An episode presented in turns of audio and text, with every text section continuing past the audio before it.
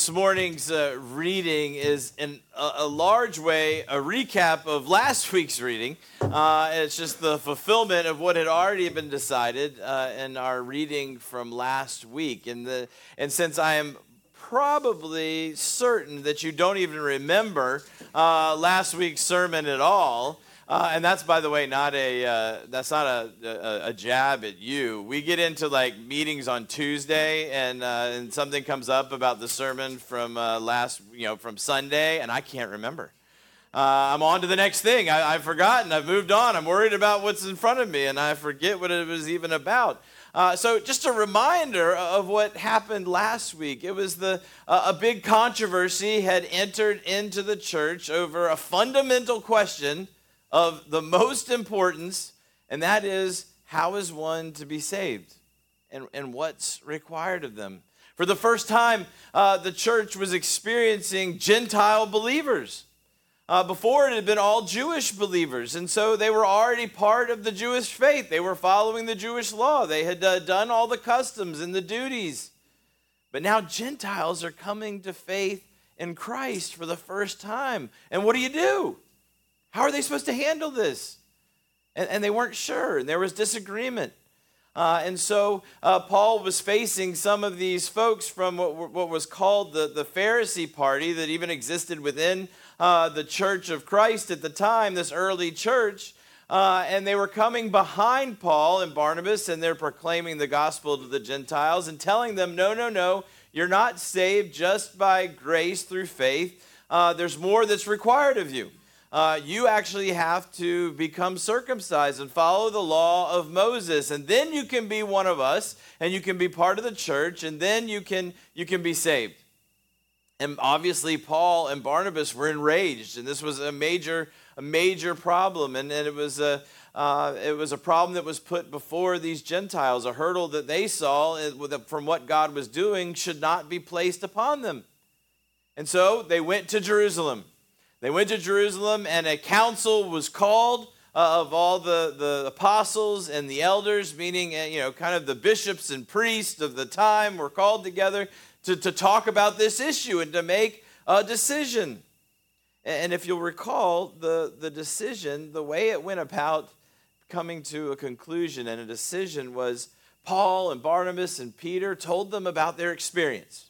They told him about what had happened in the field, what was happening as these Gentile believers were receiving Christ. They were, they were coming to faith, uh, and it was a powerful thing. They, they recounted the stories. But then Peter testified that this was a work of the Holy Spirit. This wasn't just of man, it wasn't just of, uh, of experience. The Holy Spirit was affirming it. Peter recalled the time when he went to Cornelius' house, right? And the Holy Spirit descended uh, on that day of Gentile Pentecost there in, in Cornelius' home. Uh, and they were, and the Holy Spirit came before they had even been baptized. So the Holy Spirit's doing something. God's moving, not just through experience, but He's manifest and doing something in their midst. But then to solidify it all, James responded, and in his response, he affirmed what Peter had said, uh, but he also cited from the prophet Amos chapter 9. And he saw in God's word that this was always God's plan. He was always going to redeem his people, but he was also going to open salvation up to the Gentiles. And if you remember last week in looking at that Amos 9 uh, quote, or the quote that, uh, uh, that James cited, God said, I will return to my people, I will rebuild them, and I will restore them. He's saying, This is going to be my work. I'm going to do it. I'm going to accomplish this. And that's what the gospel is all about. It's God's work in our lives for our salvation. But we get that all mixed up. We get it all mixed up. But the decision was, and we're going to come back to that. Uh, the decision was uh, that, that James affirmed what Peter had said, that, that, you know, Peter said, what we've learned through all this is that we're going to be saved by grace, we as Jews, just as much as, uh, as they will. We're going to be saved by grace through faith in Jesus alone, not by our Jewish heritage, not by all the, the following all the customs and all the rules. It's going to be by grace through faith in Jesus' work for us because it's what God has done for our salvation, not what we have done to try to earn it. And so James affirmed that, but he also uh, came up with a little bit of a compromise. A little bit of a compromise. And, we read it last week. He said, We should not trouble, this is what James declared in the final you know, verdict. We should not trouble these Gentiles anymore. But we should write to them and ask them to abstain from uh, four things uh, things polluted by idols, from sexual immorality, from what has been strangled, and from blood. Now, that seems a little bit odd, right? like, well, they were just told that there's freedom in Christ, it's God's work. Uh, so, what, why is James now asking something more of them? Well, this is not a matter of duty. Uh, this is something that he's asking them to do in love for their fellow uh, Jewish brothers and sisters who are still struggling to, to understand all this. They've lived all their lives under this old covenant, and yet here there's this new covenant of a freedom in Christ. And they're still struggling to come along with that and to understand it fully. And so, uh, and so um, James is asking them to, hey, you don't have to, this isn't a duty. This, is, this isn't a matter of salvation. Your salvation has been won for you in Christ by grace through faith in Him alone. But I'm, we're asking you to abstain from these things so that we can maintain fellowship uh, and, and, peace with, with one another. John Stott, in his, uh, in his commentary on Acts, uh, said that this isn't what was presented to them an essential duty, but it's a, it's a concession to the conscience of others. That's not a, an easy thing to determine, is it? I know we all want to stand for the truth, and we're not going to make any concessions, and uh, we're going to fight each other over it more often than not. That's the history of the church. Um, you know, I mean, think about just things we, we've been through not long ago, through, through the time of COVID, right? I mean, I cannot tell you how many churches uh, don't exist today that existed before COVID because of the non essential things that they fought about. You know, there's some that thought that we should, everyone should have to wear masks. There were those who, who thought to be asked to wear a mask was to betray my, uh, my faithfulness to freedom and God and all the things, that, all my rights, and I won't do it. Well, that's one of those. That's one of those examples here of: is it an essential thing? Is it? Uh, is this something that, that's worth a concession to the conscience of others for the sake of unity? You know, there's the old uh, the old Latin, and I, I, say this just because as preachers you're supposed to say Latin things and Greek things. Um, I never took Latin, so uh, so I'll probably botch it. So don't don't judge me for it. But it's uh, in necessarius unitas in dubitas libertas in om, omnibus caritas. I think I got it right. Uh, close enough. Uh, but it, you know what, what, it, what it means is this: in in necessary things, unity in those things that are doubtful, freedom, and in all things, love and charity. And this, some people tra- trace this all the way back to Augustine of Hippo, the bishop uh, there. Uh, some people say this was more of a, during the Reformation. Uh, this, this, this came out. But in any way, it, it makes sense, right? But there's still debate about, well, what are the necessary things? know, what, what are the necessary things that, that are important that we do uh, that we do need to, to, to argue about, that we do need to stand for, because that's certainly the truth in our church. Uh, we've been talking about this, and I've shared with you. I went to Rwanda. We uh, made a decision that, that we needed to break from the Archbishop of Canterbury because, uh, because we believed there was something that was necessary, something that was essential, that was being, uh, that was being denied. Uh, and that one thing that was essential is, is the nature of sin. It's calling something that is sin non sin. Not, you know, the, calling it not sin. We don't have that, we don't have that right. Uh, we don't have that, that, that option. And in fact, by affirming that, uh, by saying in the realm of human sexuality, in this case, to say that the church should bless it, uh, we believe that not only is that wrong, uh, we're actually hindering other people's eternal salvation.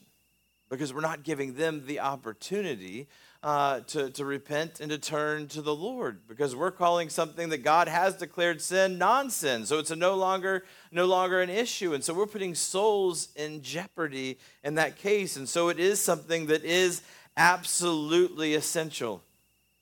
But the most important issue here uh, in, in, the council in Jerusalem is that it, they decided that nothing more needs to be added or no other burden needs to be placed upon the shoulders of the Gentiles for salvation.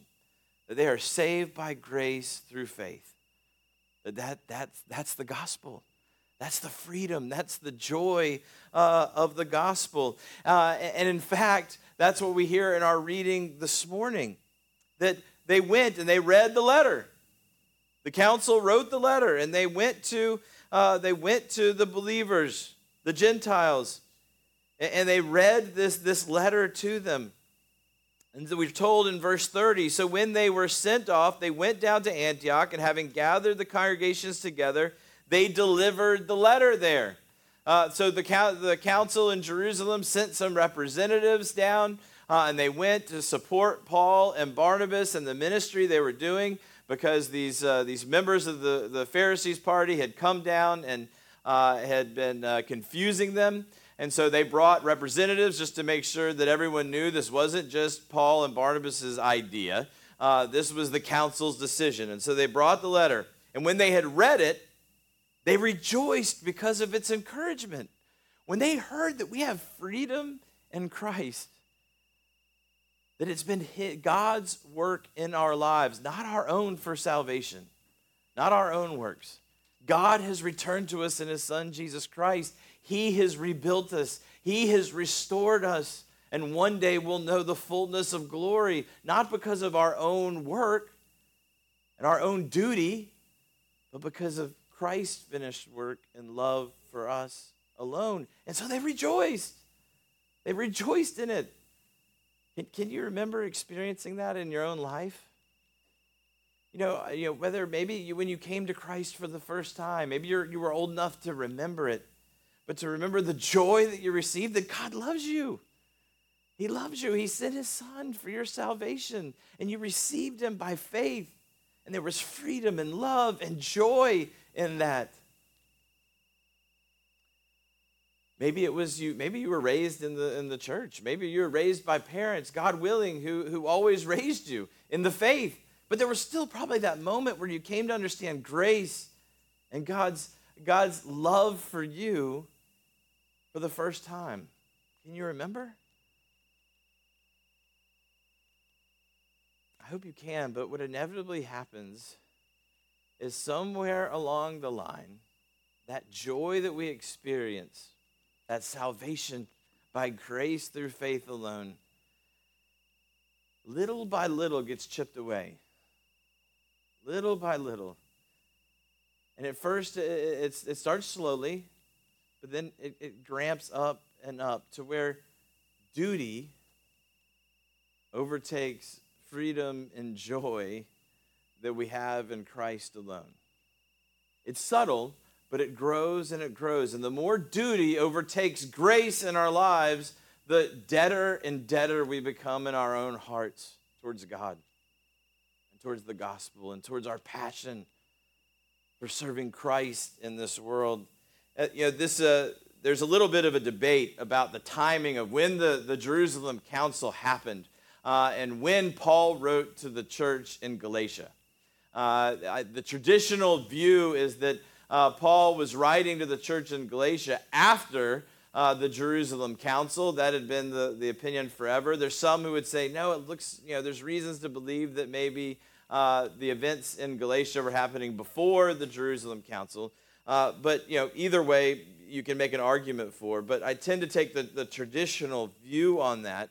Um, and hear what happened to the Galatians. They had heard the gospel. Paul had proclaimed it to them that, that this, uh, that you are saved by, uh, by grace through faith in Christ alone, and nothing else is required of you. And they were filled with joy and they received it. And they were baptized in the name of the Father, Son, and the Holy Spirit. Uh, but then Paul, in writing to them, says in, in chapter 1 of Galatians, verse 6, I'm astonished that you are so quickly deserting him who called you in the grace of Christ and are turning to a different gospel. See, this is even after this Jerusalem decision, there was still where there were still those that wouldn't relent. There were still those who, said, No, salvation from by grace isn't enough. You've got to do something to earn it. You've got to make yourself worthy of God. You've got to do the things that are required in the law of Moses, or you can't be part of the club. They had come and they were telling them this, and this appealed to our own to the own sinful nature within us. And so they were now beginning to desert this gospel of grace they had received and beginning to now think they needed to do more. And Paul calls it not only wrong, he calls it a different gospel altogether. A different gospel. But then Paul says, not that there is another, but there are some who trouble you and want to distort the gospel of Christ. But even if we or an angel from heaven should preach to you a gospel contrary to the one we preach to you, let him be accursed. Again, this goes back to the prophetic word from Amos. God said, I will return, I will rebuild you, I will restore. But to return to some idea that it's duty that saves us, it's duty that secures our place with God and His love for us is to deny the gospel of grace altogether. It's to deny the God who has come to save us and to say, no, we can do it ourselves. We can return to God. We can rebuild ourselves. We can restore all things just to the way that they were always meant to be. We can do it. But that's to deny the gospel of grace. And then in Galatians 3, Paul continued, O foolish Galatians, who has bewitched you? It was before your eyes that Jesus Christ was publicly portrayed as crucified. Let me ask you only this Did you receive the Spirit by works of the law or by the hearing with faith? Are you so foolish? Having begun by the Spirit, are you now being perfected by the flesh, meaning by your own works? Did you suffer so many things in vain, if indeed it was in vain? Does he who supplies the Spirit to you and works miracles among you do so by works of the law or by hearing with faith? Just as Abraham believed God and it was counted to him as righteousness. But we all fall down inevitably into that trap that duty is what matters most. Do all the right things, be the right people, make the right decisions. And if you don't, well, you may need to doubt your own salvation here. Now, that doesn't mean that, that, that, that works are not important. James tells us himself, right? Faith without works is dead. But there's a reason why Martin Luther wanted James taken out of the Bible. Uh, not because it's not important, and it is, and I think it should be in the Bible, by the way. Uh, but he's because people read it and get confused, and they, they take that completely the opposite way. But James wasn't saying then that, uh, uh, that you could, uh, he wasn't saying the opposite either, right? And so, what role does duty play with faith? Where, where does it come from? How are we to live into this Christian duty in a way that's still in the freedom and the love of the gospel of Jesus Christ? Well, the way it always works is that duty has to flow from grace. It has to. It has to flow from the love that God has for us, that it's a response that we have to God for this freedom that we've been given, for this, this love that He has that He has given us that is unearned. And that flows out of our lives and, and, and doing the things that are in love for God and love for our neighbor that fulfill the whole law. But it can't work the other way around. It never goes from duty to love of God. We can't work our way backwards, or else it's a different gospel altogether. It's us who are the ones who are saving ourselves, and not God who is saving us by his work alone in the fulfillment of Amos 9. So, how do we, how do we protect ourselves?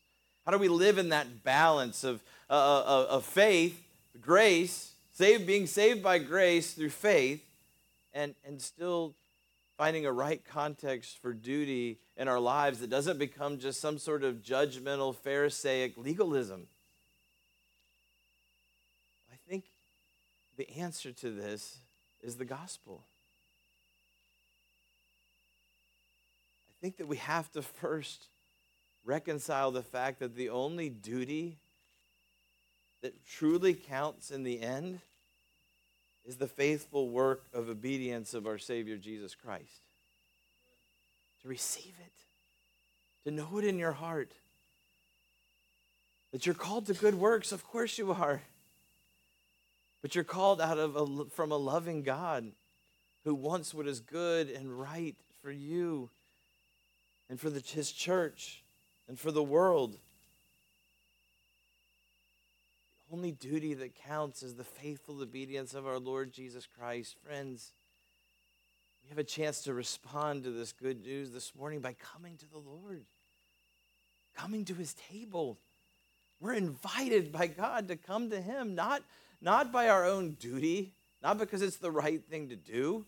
We come because he loves us and has welcomed us to himself, to receive him by faith, to trust him alone for our salvation, that He has done the work that is necessary for us to be with Him for all eternity. I pray that this is a joy to you today. I pray that it'll be a joy always and that it will bear the fruit of good works in your life. Amen.